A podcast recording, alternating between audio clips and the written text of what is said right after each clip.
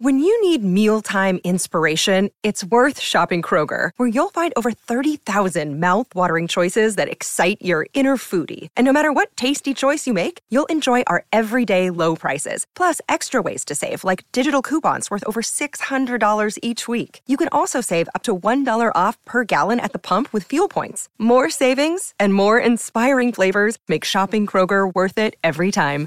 Kroger, fresh for everyone. Fuel restrictions apply. The voice of Husker Nation is on the air. This is Hail Varsity Radio. Insight, opinion, expertise, along with the biggest names talking Nebraska sports. Join in with the show at 402 489 1240 or 1 800 825 5865. Now, here are your hosts, Chris Schmidt and Elijah Herbel. Welcome to it Roadshow Friday. We're here in La Vista at the Hurrdat Sports Bar and Grill. Chris Schmidt, Elijah Herbel, Connor Clark, and you are invited up. We're here till 6. And uh, why not get a wing? Why not get a toddy? Why not get some pizza? And don't ever forget the Bang Bang sauce. Excited to be here at the Hurrdat Sports Bar and Grill. And uh, that is located 12744 Westport Parkway in La Vista, just off the interstate, kind of nestled in between Embassy and Costco and Cabela's. So come get your Friday night going and uh, your place to watch Nebraska, Wisconsin tomorrow as well. Numbers to dial up here on Hail Varsity Radio 489 1240. 489 1240. Can also watch the show, stream with us in the Hail Varsity YouTube channel, the Hail Varsity Radio Twitter feed at H Varsity Radio is what you can follow to catch the replay or catch us live. We'll check in with Jacob Padilla from Hail Varsity and Hurrdat Sports coming up here in about 15 minutes. In hour two, Bill Doleman, as he's at SoCo, uh, wait, not, not Southern Comfort, but Sokol Arena. Uh, he is getting ready for Creighton volleyball tonight, so we'll get Billy D on location, and then Clauseborne and the Friday forecast. Plenty of room for you. Get your score predictions in the stream as well or via email, chris at hailvarsity.com. How are we feeling uh, this Friday? We were a little optimistic, most of us, last Friday. Uh, I don't know the uh, temperature yet. I will gauge your thoughts, Elijah, your thoughts, Connor.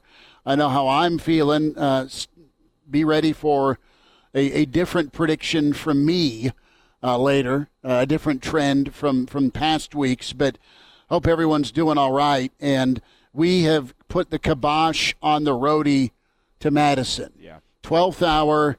Elijah and I are like, you know, we, we just probably can't pull it off. I did get bar and restaurant and drinking establishment uh, itinerary from from Barry. So I, I, I, have the places to go, and Elijah's like twisting an arm. Can still make that flight at 7:20 tomorrow, and still be on the air for the weekend edition at 4 p.m. Central. Wheels are turning. It's it's too late notice, Schmitty. I think we're I, I think we're it. doing a solid for the state of Nebraska, keeping you and I off the road. And we'll see. We'll see though. My little sister is en route to Madison as we oh, speak. oh, she's okay. So we'll see if- though, right? what? Uh, the band is not. She's going with some of her trumpet friends. Okay. Uh, the, it is the trumpet trip this year, so the, Love the entire band is not going to be there. She is going to be there. So we'll see if the Herbel family juju rubs off in that way. Or she's going on the road instead of you for future ball games. How funny would that be if I'm stuck in studio and Lily is on our pregame show? Lily, what do you think? Uh, yeah, go Big Red. Um, Well, maybe that's a new segment for our Saturday show, a band preview every single day. You want to know what the halftime show is going to be? We get Lily in here. that'd be all right. That'd be pretty good. She would hate that. She, Yeah, it- she's not built for radio. No, No, that's that's fine. Uh, can find Elijah on Twitter at Herbal Essence. Find Connor Clark on Twitter at C underscore Clark under 20, uh, underscore 27. And uh, me, Chris Schmidt at Schmidt underscore radio. Kent emails in. Let's go. Let's hear those uh, Herbel and Schmitty NU picks. Kent's mocking us. That's all right. But hey, uh, Nebraska and Wisconsin, this has been nothing short of a beatdown session for Nebraska against Wisconsin. It was supposed to be fun. It was supposed to be challenging. It was supposed to be back and forth when you came into the Big Ten, and it's been anything but after that first meeting. And Nebraska trying to snap a, a nine game losing streak. That has nothing to do with tomorrow, other than, well, uh, the reality. Um, you can be second to last in the Big Ten West and still vying for a trip to Indy in two weeks. That is still real for Wisconsin. That is still real for Nebraska. That's real for Illinois. Iowa right now uh, is vulnerable, but they still somehow find a way. Wisconsin, guys, feels very vulnerable uh, on just their their whole mindset, their whole mentality, and you have the growth versus adversity discussion, and you have multiple different approaches to things. And the one thing that uh, when Trev Alberts hired Matt Rhule, uh, what was key was experience, but it was experience building. And it, all due respect to Luke Fickell, is as tough as that year was for Ohio State when he was the interim head coach and then he eventually left the, the coordinator spot to, to take over Cincinnati. Cincinnati's been a program that has gone from uh, Dantonio to uh, help me out down at LSU, the head coach at LSU, Brian Kelly. Oh, Kelly. Yeah, I, I was only thinking I, I think it was. I think it was Kelly. I think it was Dantonio. A couple of other guys in between, and then here comes Fickell, and good for him. He took him to a, a college football playoff. But then he jumps to, to Wisconsin, and there has been nothing but um, disinterest. Uh, there's been nothing but uh, questioning, and, and, and that happens early, or that, that can happen at, at one point in the season, but eventually you move on from it, good or bad. And Wisconsin's still trying to figure out where where their loyalties are or what they believe in with Fickell and his program. So it could go one of two ways tomorrow as Wisconsin could, could really just take an early shot from Nebraska and and then just kind of limp away, or they could respond. Uh, Nebraska uh, had their call out week uh, against Illinois. Mm-hmm. The Sunday practice, the response from Michigan Nebraska responded the right way. Now, November's been a different story as uh, they try and uh, eliminate multiple turnovers per game. But Wisconsin hasn't responded. I thought that was their game at Illinois, where it kind of all came together with the backup quarterback. Uh, didn't happen. They, they went and uh, didn't put much up against Indiana. They got destroyed last week. So they've been hollered at by each other.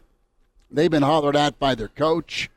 And do they come back the right way, ready to inflict pain on? Well, it's Nebraska.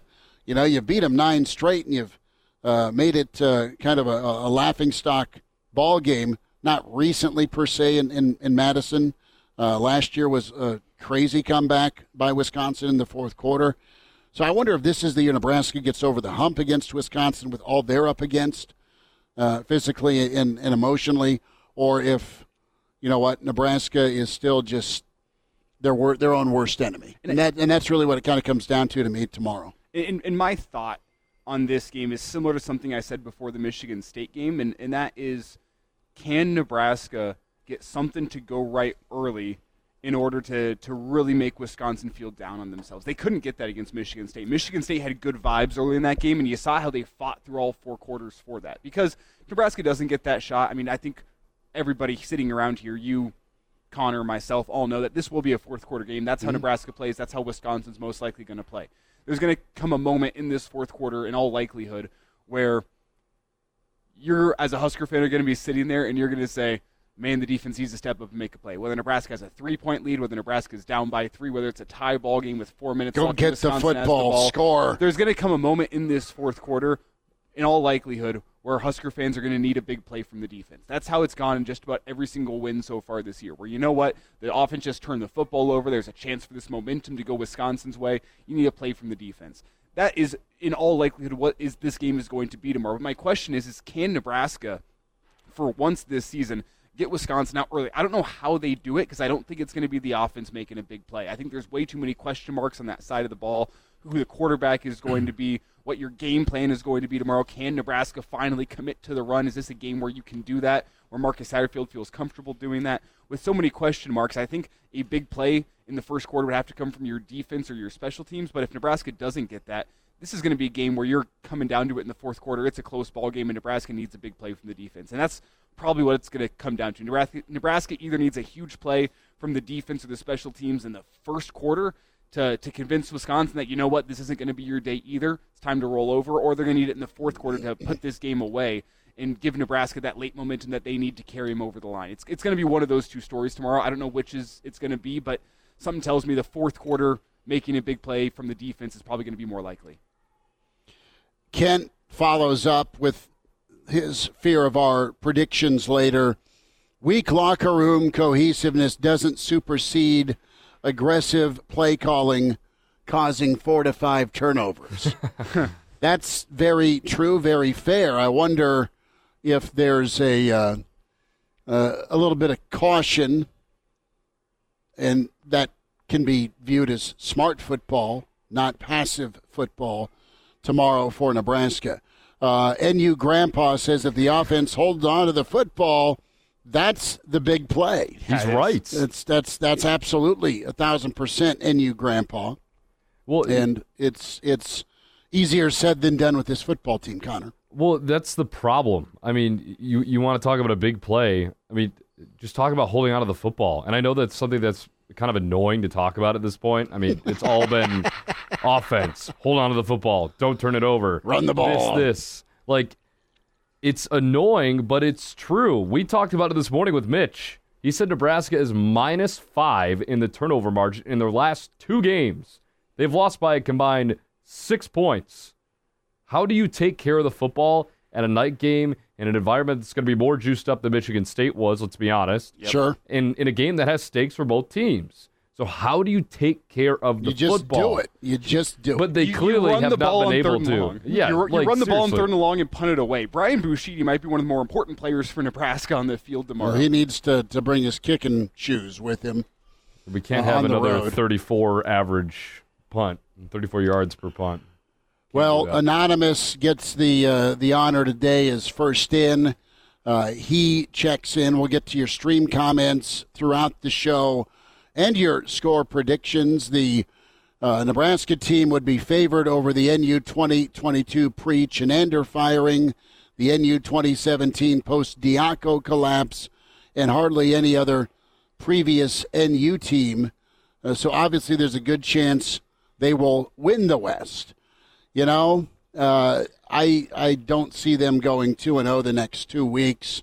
They they need to find a way to get one of the two. Well, would that not That Quarter- comment was good on November 1st. Would that not be like the ultimate Nebraska move based on what we've seen in the past decade, though, to go lose the two games that are absolutely disheartening, the games you should be winning against a down on your their luck Michigan State team, a down on their luck Maryland team, and then turn around and oh Wisconsin and Iowa, you haven't been able to beat them in damn near a decade. Oh, we're gonna turn around and win and win both of Could those games. That would be a classic Nebraska move. I'm not saying it's gonna happen, but you look at snow in the forecast on Black Friday. Mm. Get the Parker ready. Hello. Does that not seem like the perfect poetic justice to the end of the Big Ten West? That hey, this game that's going to decide who gets to go get crushed by Michigan in the Big Ten title game is going to be on a snowy day in November at Memorial Stadium between, like, uh, what would that be? A six and five Nebraska team against a seven and four Iowa team. That would be ultimate Iowa- poetic justice to end the Big Ten West. I, I'd love I that. would be at, at seven and three, I think. But yeah, Oh, well, uh, uh, if they lose to Illinois tomorrow, which would need to happen in order for this to be a, a Big Ten West Mm-hmm. a possibility. it would be seven and four against six and five, and then Nebraska with a win would would get that tiebreaker or the I guess the the West record, and they would take or the overall conference record. Ah, whatever the tiebreaker It's is. it's it's nuts. Uh, Duck chimes I in. No eaten too, by the way. expectations for tomorrow. Nice if they win, but will not be upset if they don't win. I think what's been maddening for Nebraska fans, not just this year, but in, in most years, is you lump them together, is how they're losing. In in past years, it's been just bonehead mistakes. This is fundamental football where you're supposed to take care of it. Uh, Matthew chimes in. Tuberville, yep, Tuberville did a cup of coffee at Cincinnati. Dantonio was there before Michigan State. Fairly certain of that. Uh, who's giving that early shot? Not our offense. Michael's asking that question. We don't know uh, who's going to be at quarterback. I would put uh, Mama's money on Chubba Purdy. The bartender's giving that early shot. Uh, That's who's giving the early yes, shot. the bartender. Every Nebraska fan in the state is going to be Yeah. taking or giving that early shot. Yeah. Yeah. yeah. Well, you know, it's um, it's interesting with uh, you know, you might need lots of shots to get through tomorrow. Let's hope not. Well, I mean, it's it's one of those games where uh, you you hope for the best. If you're a Nebraska fan, you're kind of expecting the worst from an offensive standpoint. It's got to stop eventually. We're hear, we'll hear a little bit of how and why both these teams are at, at the points they're at at five and five, and I think you can look at Nebraska and see some growth and and how they've responded well. They they've come back the right way, even though they weren't wins the last two weeks. Uh, I know they were they were a little different looking against Michigan State, uh, but they came back the right way against Maryland.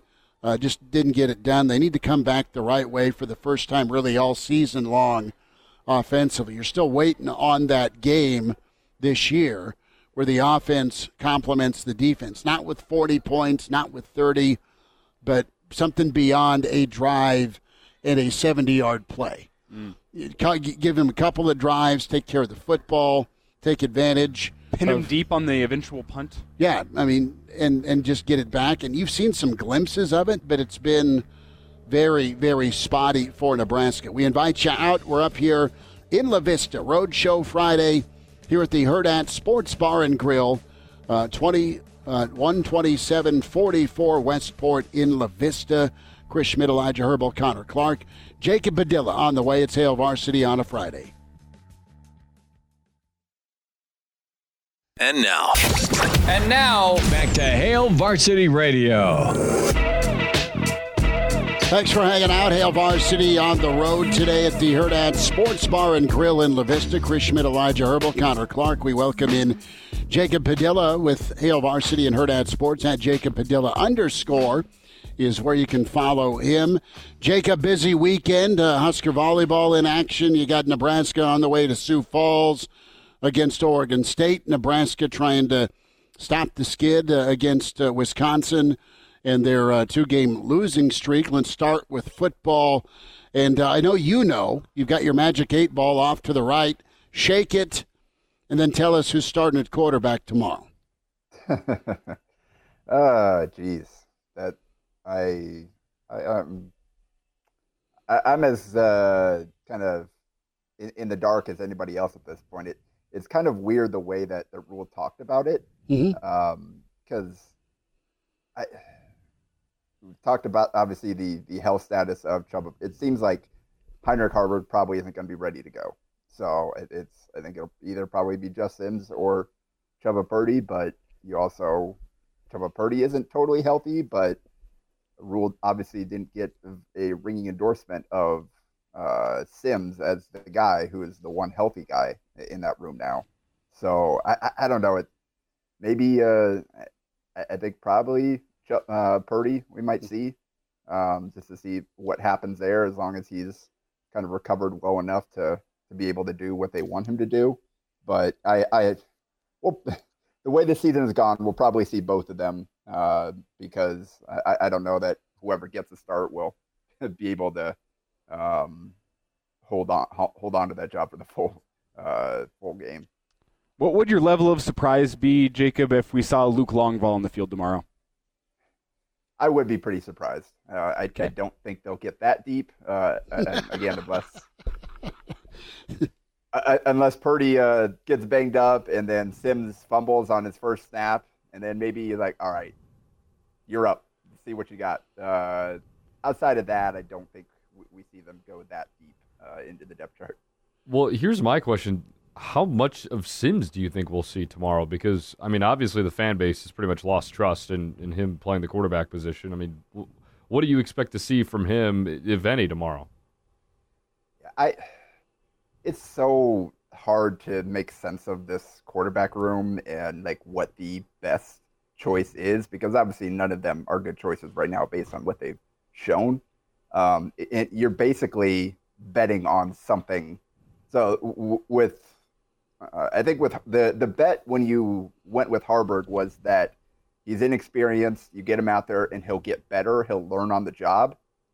That hasn't really happened. He's more or less been the same player from start to finish, and defenses have figured him out uh, to a certain extent. So you haven't really seen the growth that you were hoping for when we went with him. With Sims, uh, the hope would be that whatever all, the, the stuff that's happened at Nebraska is just some weird outlier stuff, and that he can get over it and get back to at least what he was at Georgia Tech, which was a guy uh, effective enough to hold down a starting job for multiple years there, as opposed to a guy that you can't even play, which is what he's been at Nebraska. And I mean, you saw up until the mistakes, like they, he he moved the ball pretty well when he was out there, um, or the offense did with him out there until the turnover. Um, so I don't. You're kind of just banking on something that hasn't happened to this point. You're hoping that whether I think again we've seen the, the bet that Haarberg was going to get better hasn't really happened.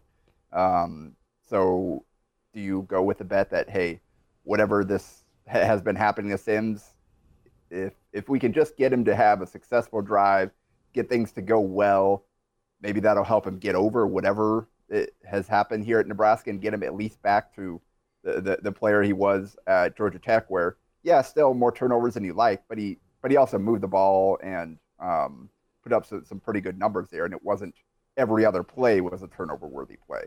Um, so that that would be kind of like if we're going to see him, it's either they're like, all right, we're we got no choice here. We're gonna we're gonna bet on his upside, bet that he can get back to at least where he was before he got to Nebraska, or Purdy just isn't healthy enough to do what they need him to do. Um, that would be the other option that that would lead to us seeing Sims as kind of the starting guy and and, and the kind of full term starter for the game. That we don't know kind of what the they're operating on a different set of variables than they've got more information. So I'm, I'm assuming that's all the stuff that they're working out. I have no idea. We do we have you, Jacob? We lost you for a second. Can't hear him anymore. Mm. Let's try and fix this. All right, we will try and get Jacob back audio wise. Oh. oh, Jacob, we got you. Can you hear me? Ah, no, no, now, now, we, got, got you back. Now we got you. Jacob Adil is with us. Let's talk Nebraska, Oregon State uh, basketball for a second, and uh, kind of a, a, name matchup for Nebraska with Oregon State. I know uh, Creighton and, and Sparty loom. You've had a chance to see the Big Red the, the last couple of outings where defense was their calling card. And uh, what's what's your feel on Nebraska heading up to Sioux Falls for tomorrow? Well, the, the good news is they've they've got Juwan Gary back in the lineup. They're as close to full strength as they've been. Uh, they've got most of the important uh, pieces back available to them, and obviously he had a, a great debut um, in that first game back. So now you can start to uh, kind of settle in and like, all right, we've got all our pieces. We can figure out what this rotation is, who the starters are, who who the finishers are, uh, how deep we're going in, in the rotation um, and this will be their first uh, test against a, another high major team. So they're going to have to go out and, and, execute. You can't rely on just being the, the bigger, more talented team here. So um, it, it's I think it's this game comes at a good time. It was good to get uh, Gary back in that lineup uh, for for the last game. So you were able to kind of work off the rust, see, get him out there, get him some confidence. Uh, first game back out there, you've got Tominaga who played much better in the second game than he did in his first game back. Um, so you can kind of see what that looks like now with him as a, a focal point of the offense. Um, and now you're, and I think it's nice the first time away from home. Well, still, I'm sure it would be a home-like atmosphere there because I'm gonna bet that there are going to be a lot more Nebraska fans up in Sioux Falls than there are uh, Oregon State fans. Jacob Padilla with us here, a Friday edition of Hail Varsity Radio as we talk Nebraska, Wisconsin, as well as, as some Husker basketball. And Jacob, before we talk just a little bit of Creighton to finish the segment, they had an impressive win against Iowa just the other day. I want to get your thoughts on Jamarques Lawrence. He's a guy that feels like he with every game that he plays is settling more and more into that point guard role, which that was the big question mark with this Husker basketball team coming into the year. Who is going to be the point guard with with Ahron Ulis being ineligible. And and I think Jamarques Lawrence has made a strong case. What have you made from his play at the point guard spot to start the season? Yeah, um, I think we've seen some flashes. We've seen some stretches where it looked really good, but overall, he's one of the guys that really has to pick it up. Mm. Uh, for this team to accomplish their goals, they're going to have to get better guard play combined between Lawrence and um, and Jarron Coleman there. As they are both shooting very poorly from the field, and their assist turnover ratio isn't where it needs to be uh, for the guys running the, the point guard spot. So um, I, I, think it's it's been not.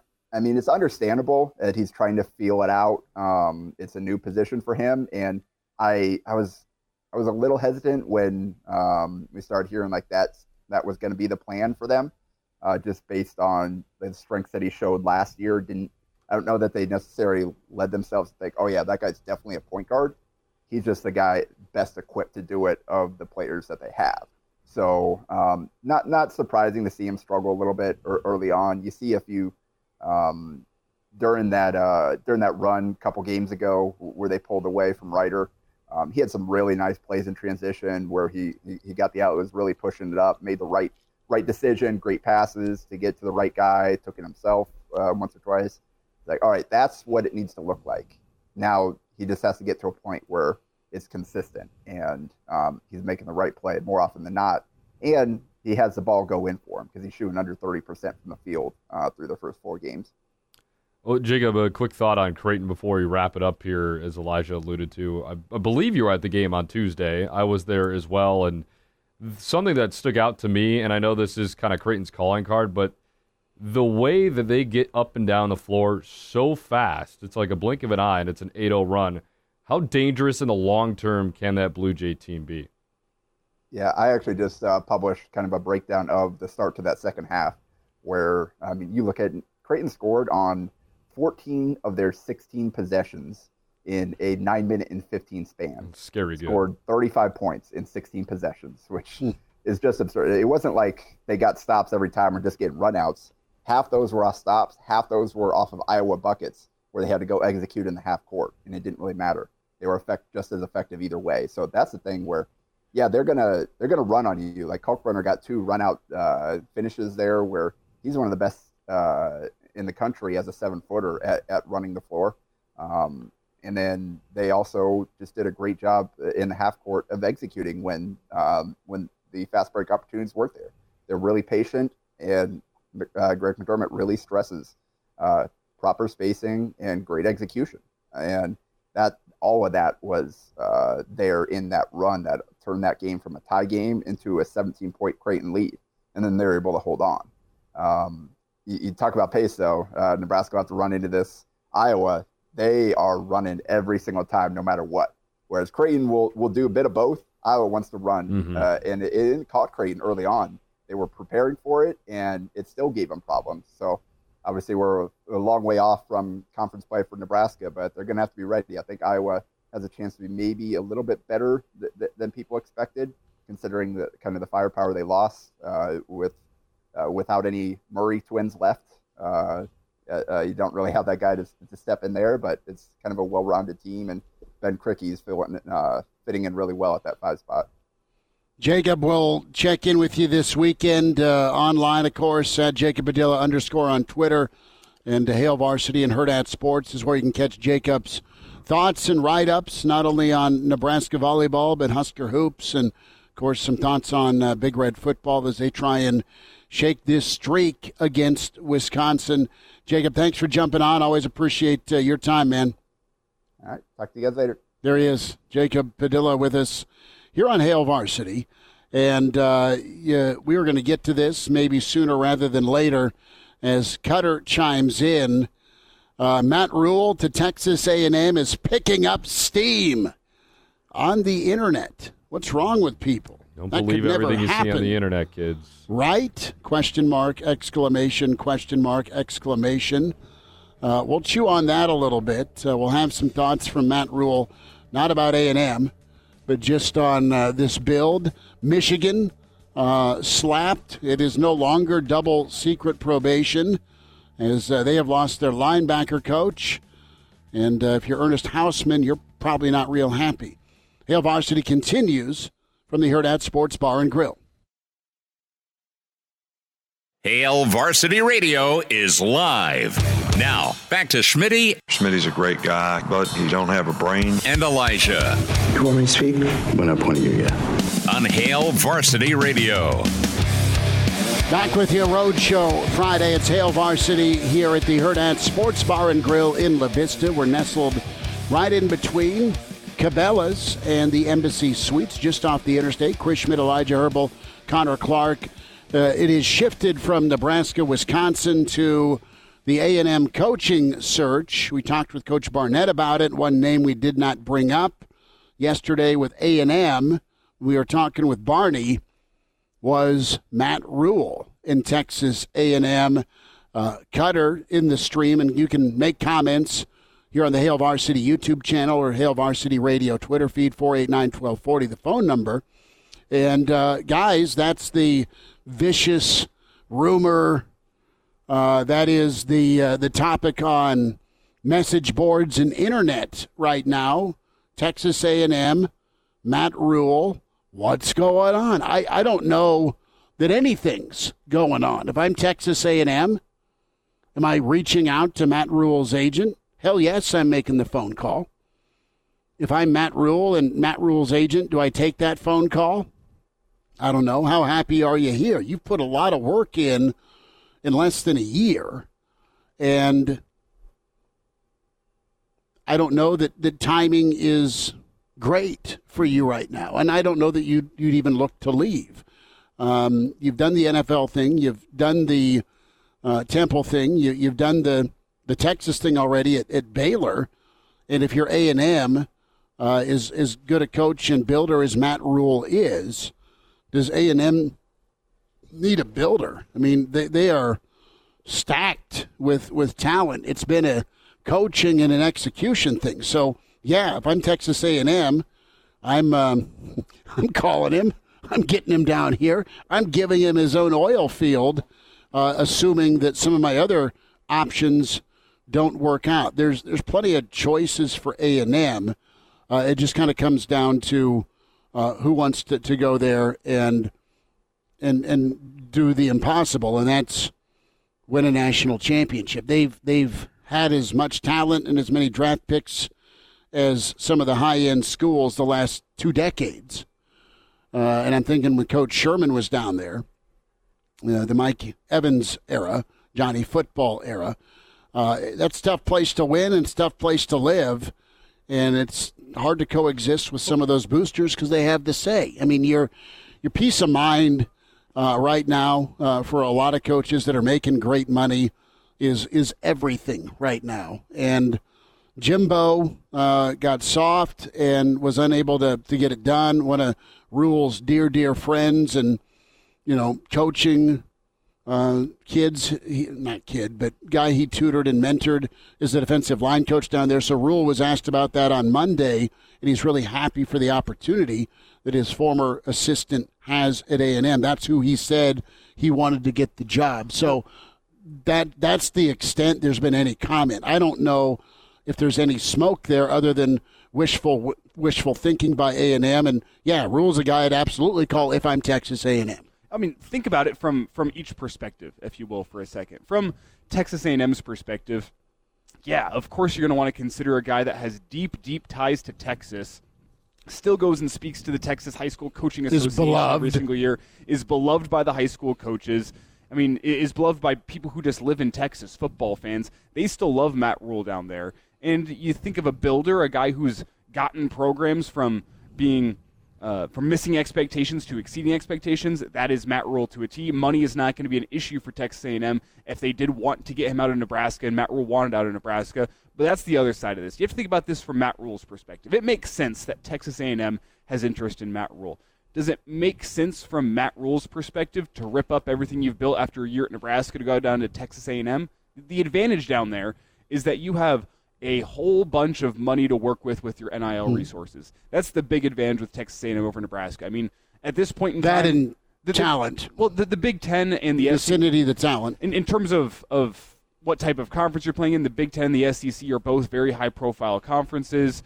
I mean, in terms of expectations, pretty similar. You're going to want to be going 10 and 2 every single year by the time you have that thing built and you want to be in contention for an SEC or a Big 10 title game every single year. Playoff. Expectations are similar. I mean, you have the the ceiling of having uh, a team that could make it to a playoff just in terms of resources and, and fan support. You have that kind of, of possibility in both those places. The big advantage is is A, you're in a recruiting hotbed in Texas, and B, you're going to have NIL resources to go after the, the high four stars and the five stars that you want to go get. But has that ever been Matt Rhule's style in recruiting? Hey, you know, you know what type of kid Matt Rhule loves? A guy that wants to go play for the money and needs millions of dollars to come to your school. That's not who Matt Rhule is. No, he's he's like gone the old after three the guy. star. Yeah, he's Yes. gone after the guy that well, Texas didn't want me and A and M didn't want me, so uh, let's look at Baylor. I I mean, He turned is- out to be a good ball player. Is that a, a fit for what Texas A&M wants? They want to throw their money around. They want to be a big dog in college football. That's not Matt Rhule's style. Is that necessarily a fit? No one will see where this takes us, but you also have to look at where this is coming from. Message boards. Message Yeah. boards. You can gain some valuable information. Sometimes there's diamonds in the rough in terms of information on message boards, but for the most part, I mean, the only source that's less reputable than message boards right now is Charissa Thompson. That, that's what type. I mean, maybe Wow. Charissa Thompson wrote up this report. Maybe she didn't talk to anybody. Wow. She just made it up on the spot. That'd be the- you need a hug Jeez. today. I, I, I thought it was think fun. Hey, I love Charissa Thompson. I think support Charissa Thompson. if that actually happened, I would label it as an egregious failure for Nebraska because I I don't normally like pulling this card when we talk about Husker football, but at the end of the day, you're Nebraska football. If you can't hold on to a coach for more than a year, then there's a massive problem, and that's a part of the many reasons why I think that this is just not true at all. Well, it's it's Like- probably wish it's it's wishful thinking if you're uh, an A and M fan that really liked what Matt Rhule did at Baylor, and it's you know something you don't want to hear about, but but get used to it. If Rhule does what he's supposed to do, okay, there's going to be knocks on his door, and that's been his history, right? Uh, he's built and left, built and left, and is is this where he wants to, to be long term? And right now, you think it is. His his boss uh, got uh, extended for eight years in Trev Alberts. I know he lost a Teddy Ball game off to Ohio State, but you're still in good with with your AD. You've you know five and five could be five and seven, could be six and six, could be seven and five, but uh, despite these last two weeks, you've done a hell of a job, and and and it, it's only going to go upward arrow wise. You've done a good job of recruiting. You've done a good job of developing. You got to ask yourself if you need to go get yourself a quarterback coach this offseason and maybe reassign some folks. or a quarterback. Well, that too. But uh, other than that, I mean, you've got you put too much too much elbow grease in here to, to bounce out. I mean, And- and it's, it's- it's, still it's- the Penn State take, right? that that's it. That's where I was going to go. From from Matt Rhule's perspective, with the money the Panthers are still giving you, the money you're getting from Nebraska, I don't think it comes down to dollars and cents. I think Matt Rhule loves watching a build. I think he's being taken care of handsomely. Money will never be an issue in Matt Rhule's life from here on out unless he makes some really, really poor decisions. The only school I worry about having the pull to be able to pull him out of Nebraska after year one is Penn State, the alma mater. And and does James Franklin get out of Happy Valley at some point because he's been there a decade and has it gone stale? We'll continue this discussion. And uh, Bill Doleman's coming up. Hail Varsity on the road a Friday. And now. And now, back to Hail Varsity Radio. Winding down this first hour, Roadshow Friday, Hurrdat Sports Bar and Grill is where we're at. Hail Varsity Radio. Chris Schmidt, Elijah Herbel, Connor Clark. We're talking about the uh, the message board smoke. Uh, A&M and Rhule is A&M going to come after Matt Rhule. I just don't think the timing matches up. Scott chimes in on the stream. Can watch the show, the Hail Varsity YouTube channel. Go subscribe to that. Um, Texas A&M's never won crap on the field, and they never will. It's been a joke of a program Wow. forever. Uh, listen, there, it is it is absolutely tough to navigate down there because of their expectations. They they have an expectation of, all right, need to be a playoff team, need to, to beat Texas, uh, and you're going to get to play Texas again because you're both going to be now in the SEC next season. Um, you, you know, if you're Rhule, you'd have a, a, a defensive coordinator that was your guy down there already, and uh, it's a guy you tried to hire.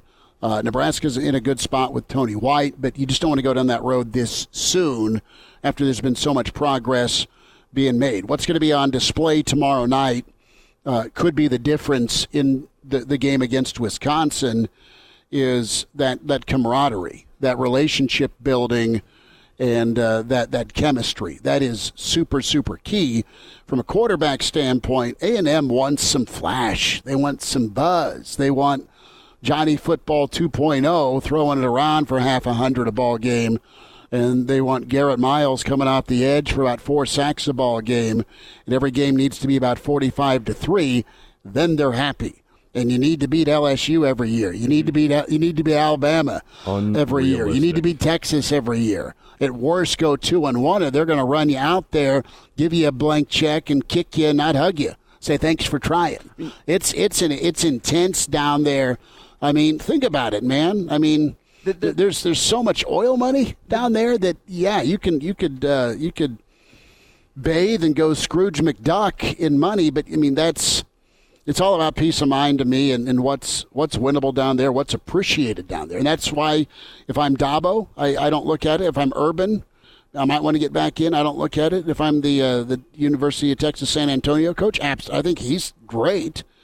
Uh, but I don't know that's even a big enough splash, and, he, and he's probably a good coach. Last thing I'll say is if you're Rhule and you really wanted to get back to Texas, you could have waited. Yep. You could have waited and, and then looked at the job market a year later. I mean, you, you've heard about it in relationships. You've, you've seen it in your life among your, your friends or whatnot. Right person, wrong time. You've sure. seen that sometimes, and that's kind of what this Texas A&M opportunity feels like to me for Matt Rhule. Is like I'm sure Matt Rhule would love to be back in Texas, I don't think this is the right time for Rhule to, to make that move down to Texas and, and, and get it started at Texas A&M. Um, it, the fit is there from Texas A&M's point of view just because of his connections in Texas. No, they want to win mm-hmm. football games. Matt Rhule does that generally, but Matt Rhule loves the build. He said that so many times before. Like the, the what makes the job in college football worth it to him is watching guys who haven't won before make that that switch and start winning football games. Start playing like a football team. Start playing winning football. At least uh, the Matt Rhule brand of winning football. That's Matt Rhule's favorite part of coaching college football. I think that's why you see him build up Temple and leave and go to Baylor. Build up Baylor, leave and go to the Panthers. Doesn't work out. You come back to Nebraska so you can build it up. He really, really enjoys that aspect of things. And I don't think he's going to give up after one year when you're right before a period where you could be seeing those results come back to the field and you can see these guys that have been here start winning the football games they should be doing. It's not Matt Rhule's style to leave right now.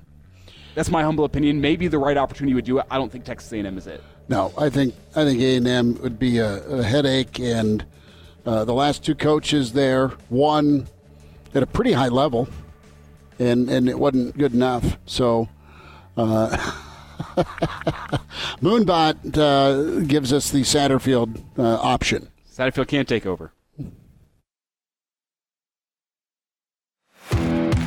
He's the pride of Fairbury, an average Joe. Bill Doleman, the professor. I had a 6 ACT in 1967. One time I got an A and my grandma beat me for cheating. Now with Hail Varsity Radio. Back into it at Tower 2. It's Hail Varsity Radio here at the Hurrdat Sports Bar and Grill in La Vista. We check in with Bill Doleman, set to be doing volleyball tonight. Uh, Creighton uh, in action as uh, Billy D, you're courtside shortly. I think what Civic is that right? No, uh, I wish it was the old Omaha Civic Auditorium. Well, that would bring back some days, wouldn't it? It would.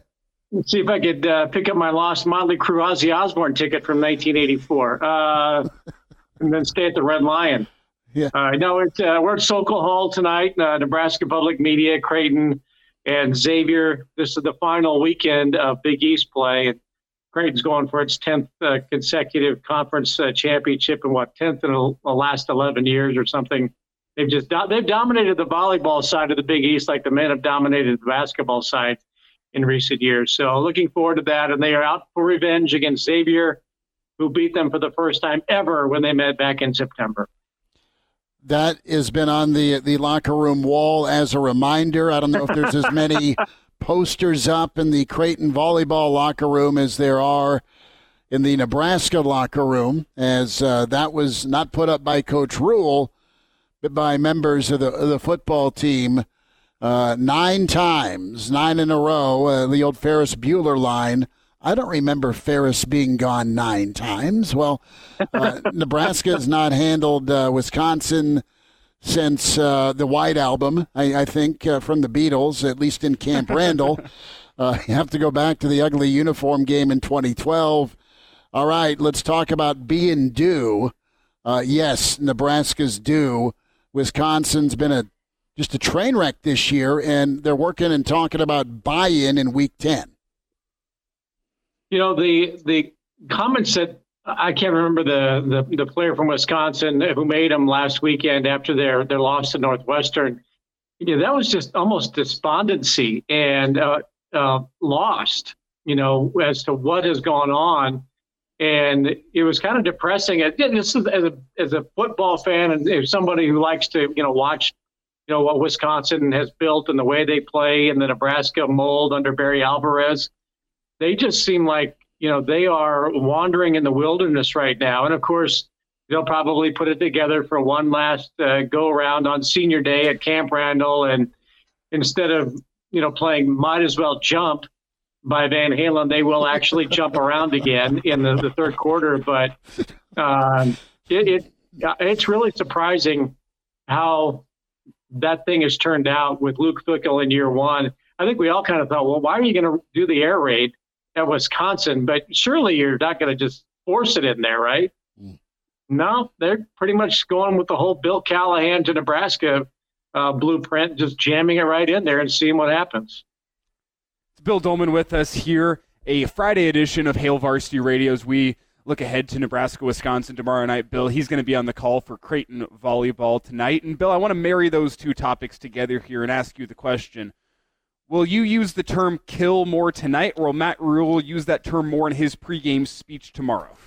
uh, I, I, think that there will be just a few more kills tonight in volleyball, uh, it, as opposed to anything of the gladiators type pregame speech that we might hear from Matt Rhule.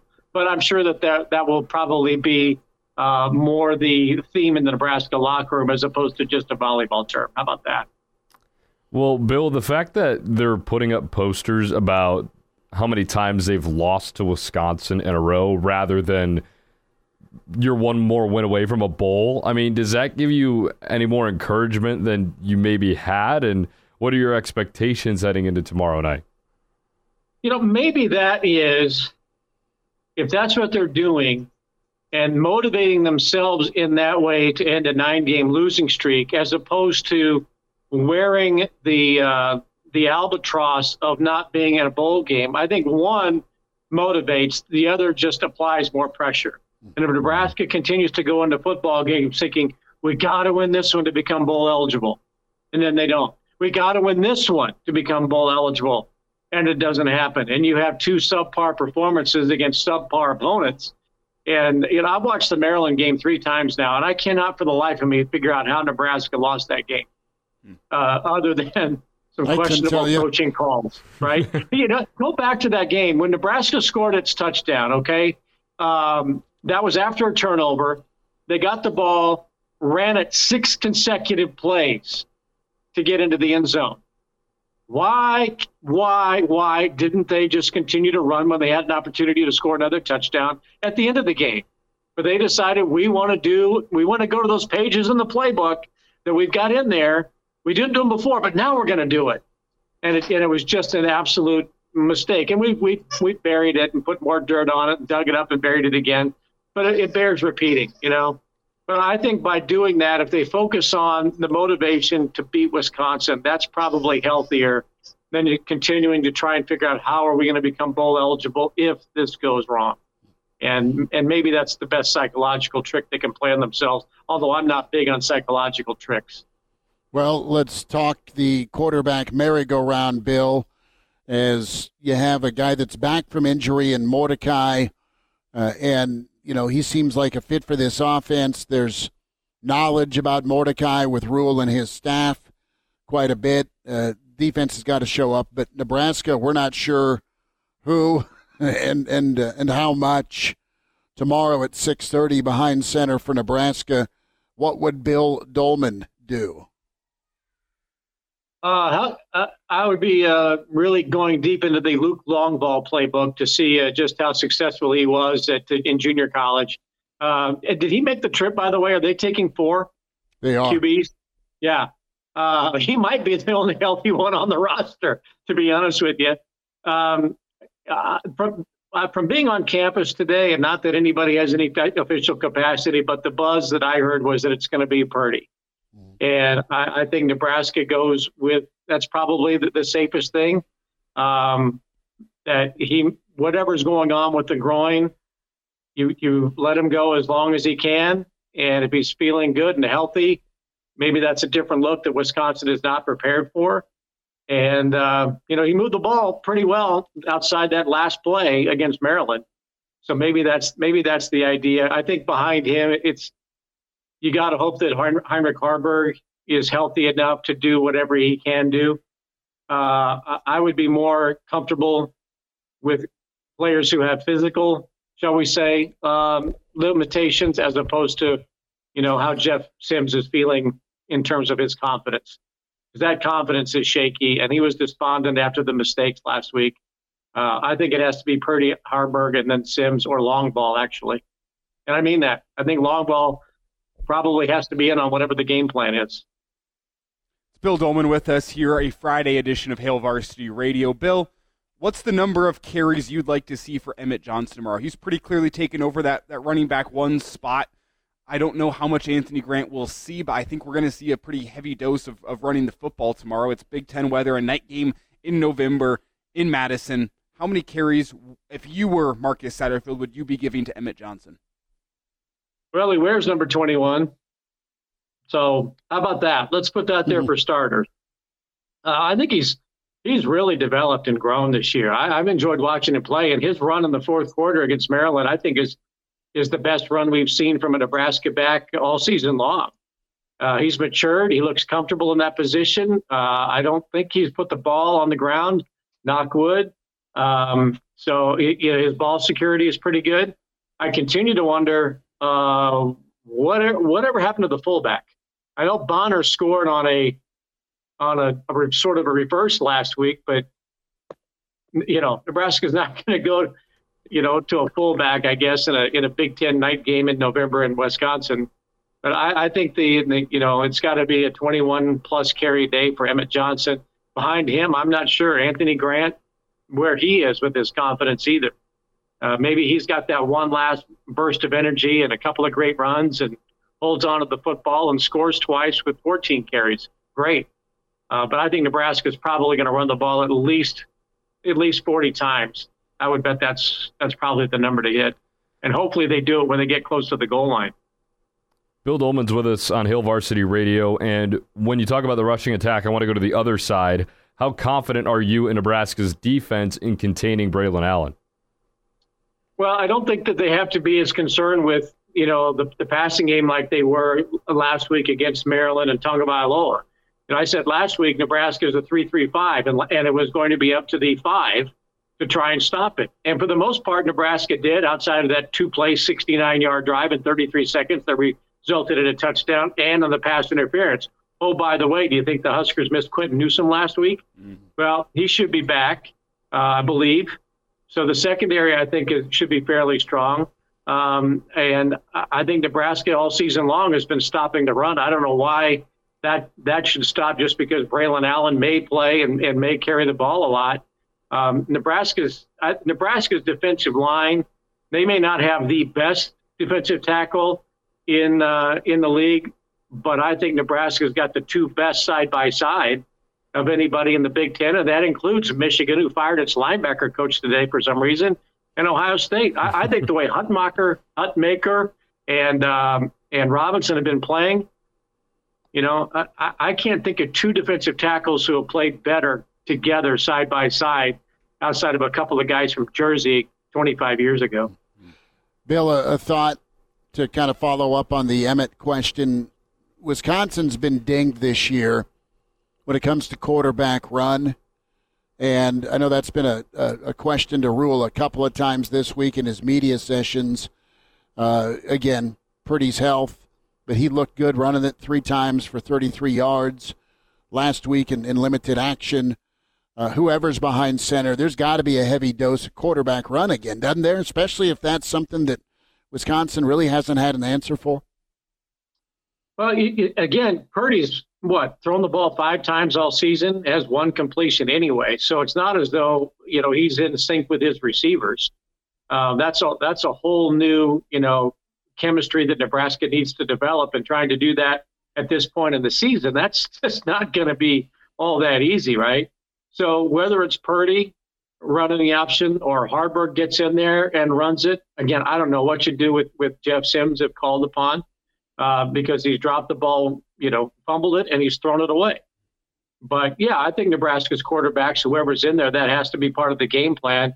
Haarberg is the one who has the most reps through the air, and you know, even had an interception called back last week, as you'll recall, because of a Maryland penalty. So there should have been five. Um, but I don't know how you just say, well, the playbook, we're going to go to all of it when you have such limited reps throwing the ball to the receivers all season long with Chubba Purdy. So I think it's a heavy dose of run. And I think I think Emmett runs it 20 to 25 times. I think if if it's Haarberg, probably 10, and Purdy, 10 plus. All right. As your 40 plus. Well, Bill, to get that quarterback run going, is it could it be as simple as going and, and, installing some Wildcat this week? We've heard fans calling for it for weeks now with the play of the quarterbacks. Could it be that simple to, to just get some Wildcat looks, get Emmett Johnson behind center, and just have him take it upfield? Have, has has Nebraska ever done that? I mean, I I, I don't know. in the Riley, Callahan, Pelini, as there was a there was a package for Rex Burkhead. Yeah, there was the Rex Cat. Okay, the Rex. Cat. You're right, Burkhead. But uh, I suppose you could say that with Martin, yeah, Taylor Martinez, that was always a full time Wildcat because he was more of a runner than he was a thrower. Uh, and boy, Nebraska would like to have his arm right about now. Uh, sure. I, I don't know. That that sounds like those those times when I when I was working in the athletic department as a student, and I go in on a Sunday, and there'd be uh, people would post envelopes on the doors to the South Stadium, and then you pull it out, and there's 13 players on offense and people telling Coach Osborne to run this play. Uh, I, am not sure Nebraska is going to draw, you know, plays up in the sand or the ground up tires at this point of the season and come up with a wildcat up. Maybe they do. You know, they ran the fake punt last week, so who knows? Maybe they do something like that. But if they do, it's only going to be once or twice. That would that would be it. You're not going to have a steady diet of wildcat with Emmett Johnson, a freshman running back. I don't care how seasoned he's become as the season has gone on. Bill, uh, let's wrap with this, and thanks for making time before your uh, Nebraska Public Media broadcast. Again, catch Doleman tonight doing Creighton volleyball against Xavier. We need the uh, the, the Bill Doleman, Pride of Fairbury Husker prediction tonight. Line is minus five and a half Wisconsin. Five and a half Wisconsin. Has that moved significantly recently? It dropped. Yeah, it dropped uh, to from seven to four and a half, and now it's up a point.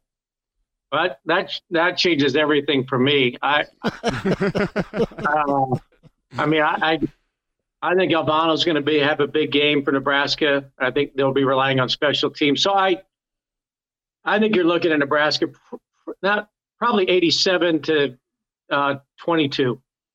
Really? You think that yeah. Badger Oak give up that 22? many points? Okay. Yeah, you know, uh, uh, if Allen plays, that you know they might catch him um, by surprise. Well, quickly, give me the rationale. Why does Wisconsin go for two to get to 22 points? Because I said so. Uh, that's it. they can't go yeah. for three. It's worth it. Yeah. yeah. Is the answer. Yeah. Bill Doleman, Pride of Fairbury, NBC Sports, and uh, the professor at Bill Doleman on Twitter. Billy D will check in soon. Thanks for the time. All right, boys. Go Big Red. Good to spend time with Bill Doleman, Pride of Fairbury, NBC Sports, on the call for Creighton volleyball tonight on the Nebraska Public Media. So if you're watching some volleyball, check Bill out tonight. Quick timeout, open phones. Here's we're at the Hurrdat Sports Bar and Grill Roadshow Friday here in La Vista. It's Hail Varsity, and we're powered by Cornhead Lager. And now. And now, back to Hail Varsity Radio. Back here, Hail Varsity continues Roadshow Friday at the Hurrdat Sports Bar and Grill. And uh, you're invited out. If you can make it today, we're here till 6. Uh, be sure to think about it. Swing on by for Nebraska, Wisconsin tomorrow. 12744 Westport Parkway uh, in La Vista, just off the interstate. So uh, make your way this way and make sure you buckle up. And uh, coaches make substitutions during the game to get the best player on the field. Getting behind the wheel after drinking also demands a substitution. Impaired driving is deceptively dangerous. A message from the NDOT Highway Safety Office. 489 1240. 489 1240 to get in. Can get to some emails as well. Chris at HailVarsity.com. More comments and stream comments will get to in uh, just a short order. The uh, other national news the identity of Uncle T, the booster who allegedly helped fund the Michigan sign stealing scandal, is believed to be Tim Smith, a board member of the Michigan NIL Collective Champions Circle, not Uncle T is in Tom Brady. That would have been really fun, though, right? And there's no relation awesome. between Uncle T and Mr. T? There is not. Okay. One uh, pities the fool and, and beat Rocky. Uh, so the uh, smoke today, and it's been message board smoke that's kind of dominated the last 45 minutes, uh, has been the suggestion by somebody on a message board that Matt Rhule and A&M could be a thing. I don't think so to kind of reset that. I know Nebraska fans don't like hearing that, uh, especially uh, when you think of good old Ray Childress. Rob Childress, not Ray. Eh, Ray played for the Houston Oilers, wrong Texas team. Uh, but Rob going down there for Husker baseball. Todd writes in, he won't leave, but Rhule is a Texas guy with recruiting, and all A&M needs is a great manager. That's him, and they win a title. And you just wonder about Nebraska's ability to win a title. Uh, that was how Todd finished the email up. And no, the the build part is really what kind of cranks up Matt Rhule, and that's the the the process of it. And you know, if you look at Lincoln, Nebraska, and College Station, there's a fishbowl, there's intensity, there's expectations, but your expectation and timeline is a little more graceful here in Lincoln. And and I think folks have reassessed despite some frustration with play calls or results, this team looks better.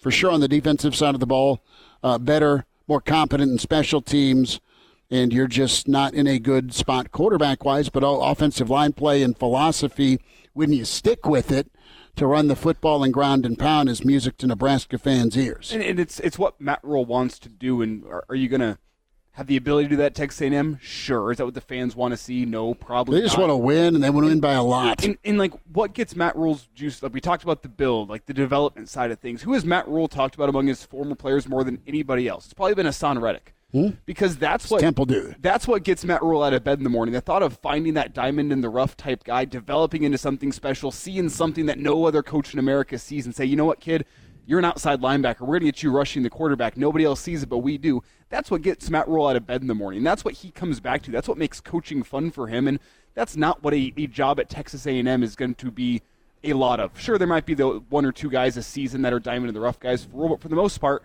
Texas A&M, their donors, their fans, they want five stars to come in and play like five stars for four years and get you to a, a national title game. And would Matt Rhule do fine with that? Yeah, I'm sure he would be. I think he's a pretty good football coach, and I think mm-hmm. he could find a way to, to get the talent out of the five stars. It's not hard to do. But that's not what gets Matt Rhule out of bed in the morning. What gets Matt Rhule out of bed in the morning is the thought of the development and the build and showing these guys how to win football games and taking that that under recruited guy and making him play like a five star. These are all the things that Matt Rhule wants to have in a football job because it's what he likes to do and it's things that you wouldn't have as much of at Texas A&M. And, and simply put, I think the main draw to Texas A&M at this point in time for Rhule would be the money side of things.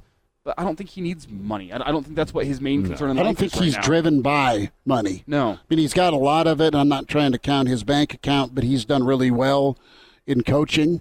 All right, and he's and he's earned it because he's won at a lot of spots.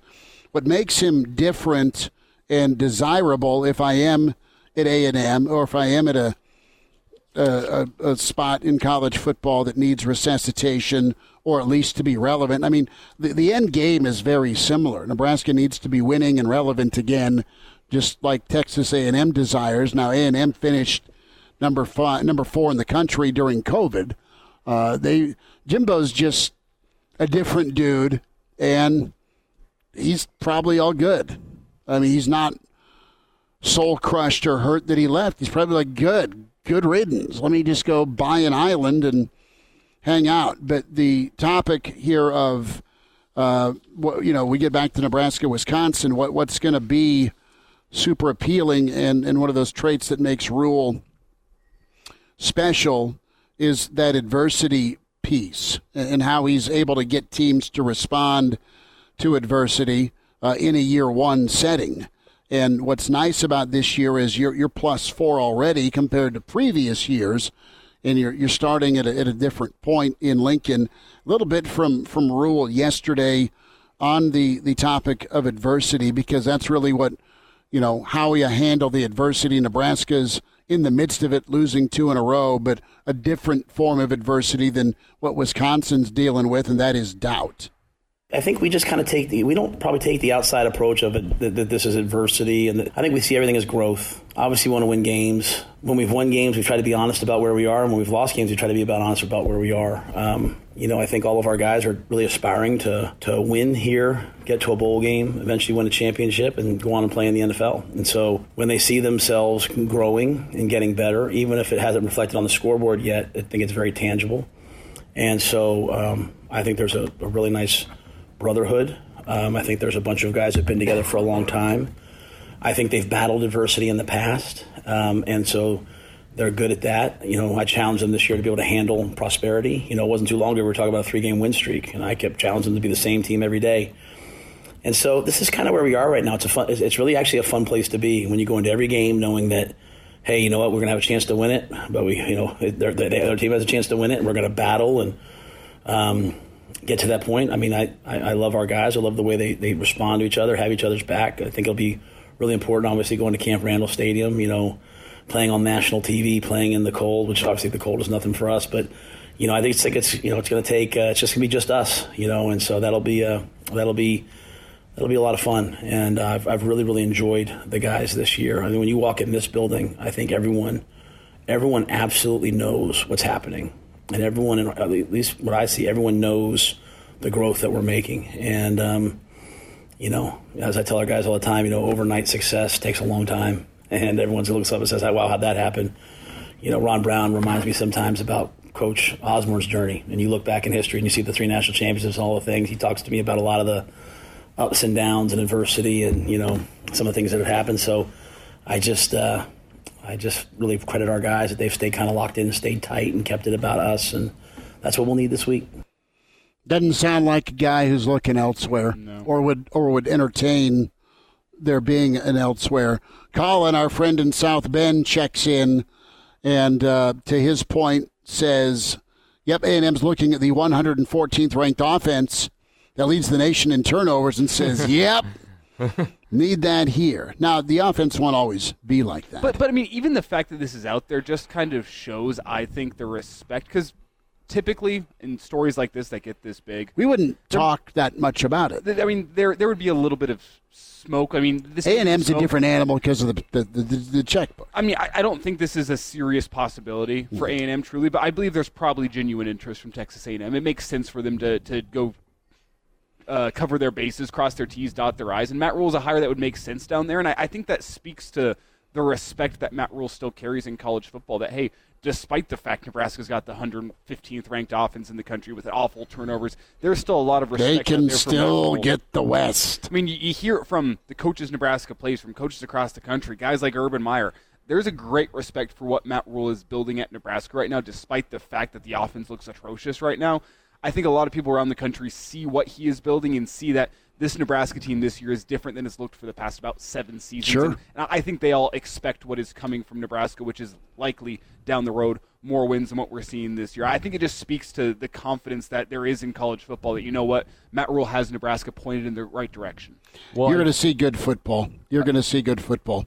I think that if Rhule really entertained this too, and I'm not saying that he is, but it would kind of go against a lot of what he's done in Lincoln Yeah. already. I mean, he What he said. yeah, what he said, uh, just in that clip that we just played, and then things that he said about him and his family really embracing the community. I mean, he's seen everywhere. You go back to last winter, he's at PBA every other day. It feels like getting cheers. So. Uh, I, I feel like that would go against a lot of what he's said and done in Lincoln already. He's tried to really throw himself into the community and into the culture that is the Midwest and is Nebraska. So I think you, you combine that with it being his first year, he doesn't need any more money. That's not what motivates him, is what Elijah said. He loves developing players. That's something that is the bedrock of this Nebraska football program. It just doesn't make sense. So I, I think that this is a, a pretty far fetched message board rumor, but A&M hey, it's something to talk about. A and M wants it. They want to snap their fingers and have it microwaved, ready now to do it. And guess what? I mean, they, they've got some dudes down there. It's just been a nightmare with what's been handed out NIL wise and what they've gotten return on their investment. Uh, how does that sound familiar? I mean, it's it's been that way for one spot for Nebraska at quarterback. Do we have time to, to talk three uh, quarterback rotation here from Rhule? Uh, we're going to be cutting it pretty tight. Aye. All right. Well, I apologize. Maybe we can get in there uh, if we get through the and, forecast. And we've hit the quarterbacks hard all week long. I, I don't you know, think you know as well as we do that. Guess well, we'll know the starter. We can play against it Chubba. tomorrow. Yeah. well, and I mean, four to six tomorrow. And I mean, yes. with the quarterbacks, what are you expecting tomorrow? I mean, we're probably all right that it's going to look rough no matter who's on the field. It's not going to be perfect. There's going to be at least one turnover, if not multiple, from the quarterback spot. We know what to expect from the from the quarterback spot tomorrow, and I don't think that the quarterback spot is the be all end all. You need a great day from the defense, a great day from the special teams. running game. You need a great day from Emmett Johnson, the offensive line. It's not going to come down to the quarterbacks tomorrow to win the Don't football let it. game, as long as they aren't the ones that are turning the football over five times. An offensive game plan, you said, don't let the quarterback be the one who loses the football game for you tomorrow. Let him manage whoever it is, Purdy, and uh, hand it off. Make some throws that are called. Just be smart. Play smart football. Make smart play calls.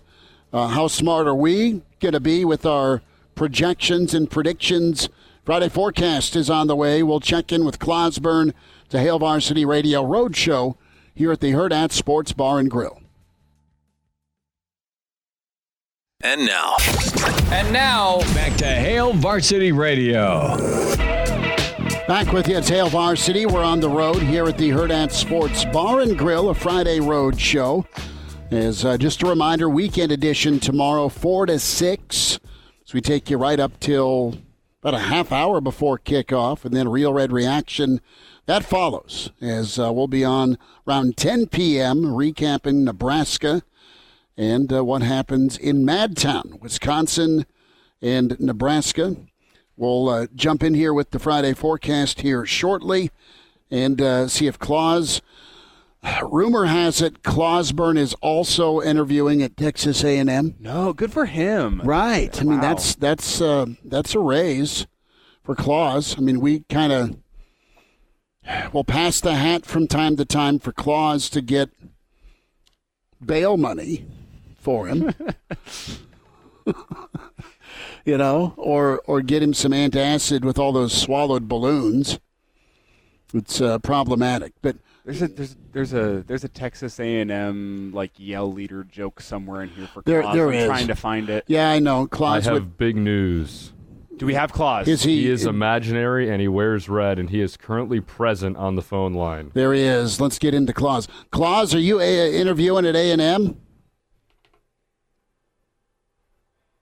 Well, maybe. Am I on? There You're you go. on. Are you, uh, Claus? Are you interviewing at A and M? Well, that's on the agenda for next week. this week, I was uh, talking to my tax man, trying to figure out if all these giveaways that our quarterbacks are uh, committing are tax deductible. So I apologize for that meeting running a little bit long. Well, Well- you wouldn't think you with all those those runs across the border you make, that's tax free, right? Well, one one would imagine, uh, but apparently customs are still a thing, even when you travel like a Claus. I love it. Claus, let's get into the Friday forecast. Utah, Arizona, minus one. Wildcats, probably the hottest team in the Pac 12, not named Washington or Oregon State. Give me Utah. Give me the Utes outright. They made me look all right last week with a cover, but I called an outright win. They owe me. Uh, 28 27. Give me the Utes, says Joe Pesci. What do you say, Elijah? This line indicates that Vegas would favor Utah on a neutral field. I don't think Arizona's home field advantage is any, anything special. Therefore, for that reason, I am taking Utah to win this one. Uh, let's go 27 to 20. The Utes get the win. All right. What do you say, Connor? Utah keeps letting me down this year, guys. I'm going to go with Arizona. I think they win a pretty tight ball game. I'm going to go the Cats 27 to 20. All right. Claus, what happens here? Utes or Wildcats? Well, of course, this is the last time these two programs will face each other as members of the Pac 12. They'll be doing it in the Big 12 in the future, I believe. but one thing I want to talk about with you guys is everyone seems to be referring to the remnants of that conference as the Pac 2, of course, Oregon State and Washington State. but I propose that we change it to the 2 Pac. Because, well, now that I think about it, I say it out loud, it makes little sense because California leaving the conference has clearly forgotten how to party, so I see no changes. Well, the, the, the, the two pack could work, though, because it's soon to be dead, or it is dead. Mm. Wow. Wow. If wow. You, or so the Germans would have us believe. what? Claus, what, what's the score? Uh, I didn't even think about that. I'll, I'll, who said Utah would win? All of us. No, Except I Connor. well, I'll err on the side of Connor. I'll say Arizona gets the upset 21 and Utah 17. All right, uh, Illinois at Iowa, minus three. That's the line, not the over under. Uh, Illinois is playing good football. and just for wishful thinking, because I want Black Friday to have a little more giddy up, uh, give me the Illini 10 to 7. Sweet revenge for Burt over Iowa. Yeah, God has a sense of humor, and for that reason, I think the Big Ten West in its swan song will come down to a snowy game at Memorial Stadium on Black Friday with a total set at 15 points. That'd be a perfect way for the Big Ten West to go out. I think Illinois needs to get it done for that reason. I think God wills it into existence. I think the Illini win this football game 14 to 9. Connor. Yeah, I kind of agree. Illinois has been playing some pretty good football as of late. I think they go into uh, Kinnick Stadium and beat kind of a depleted Iowa team, even though they keep finding ways to win. I'm going to go Illinois 17, Iowa 7. A scoring explosion Ooh. at Kinnick. Wow. Yeah. Claus, Iowa, or Illinois? Well, as some gambling sharps have said, and I'm not sure if this is true, but the wise guys generally give a team three points just for being the home team. So with Iowa only favored by three, that suggests that Vegas thinks that Illinois and Iowa are pretty evenly matched, which kind of sounds crazy, but no more crazy than expecting Iowa to be able to score three. So I'm going to take Illinois in this one, 13, and Iowa 10. Kansas State minus nine and a half. KU's playing with a third string quarterback, and Vic is here with his sweet German Shepherd. I love it. Um, I like Kansas. I know it's a third string quarterback. I think home field's a difference. For sure, give me the points, but I like KU over K State. I'm about it.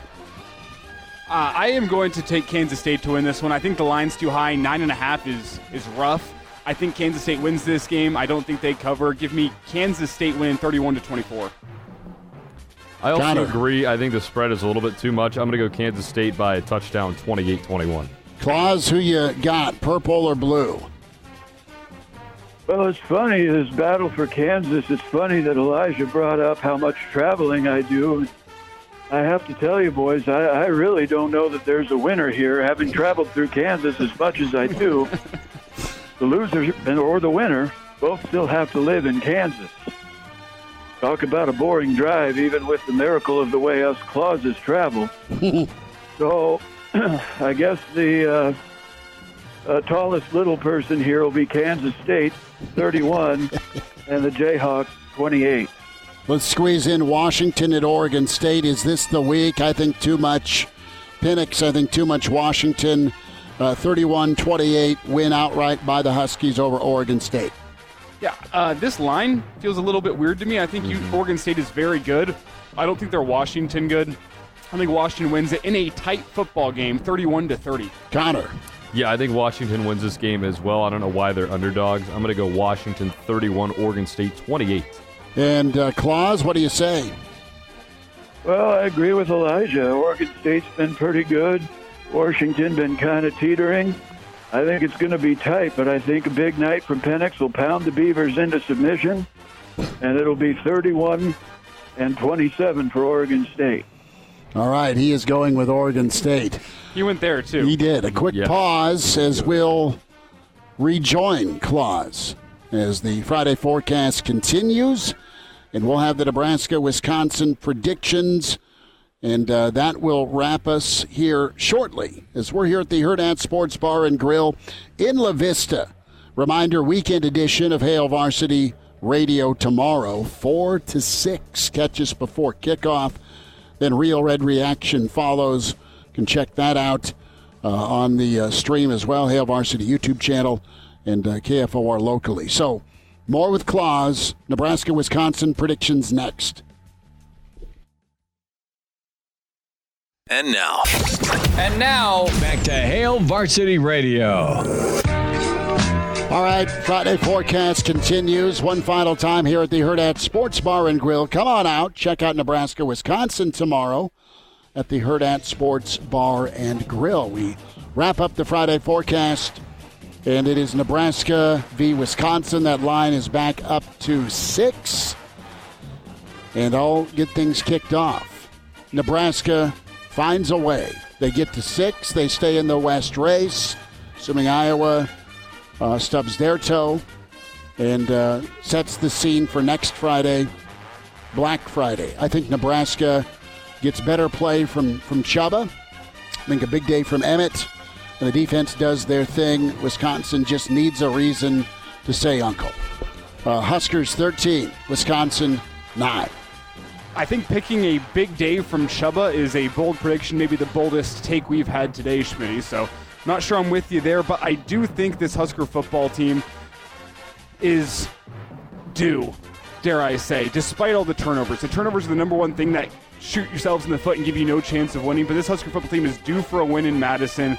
Uh, I think Wisconsin's offense really struggles when they're forced into being one dimensional. Nebraska's defense can do that, combined with the fact that Braylon Allen, his injury issues are still up in the air at this point. I think the Husker defense can shut down the Wisconsin offense. It's ugly, it's gross, it's Big Ten West football in November, but I think Nebraska ekes out a win in Madison. Give me Nebraska 14 and Wisconsin 10. What do you say, Connor? I hate to disagree with both of you, but I'm going to disagree with both of you. This quarterback room has given me little to zero confidence in that side of the ball. I know you know they need to have a good r- rushing attack to try and win this game, but you go into a night game at Wisconsin. I just am having a hard time seeing it happen with the state of the offense. I'm going to go Wisconsin 17 and Nebraska 14.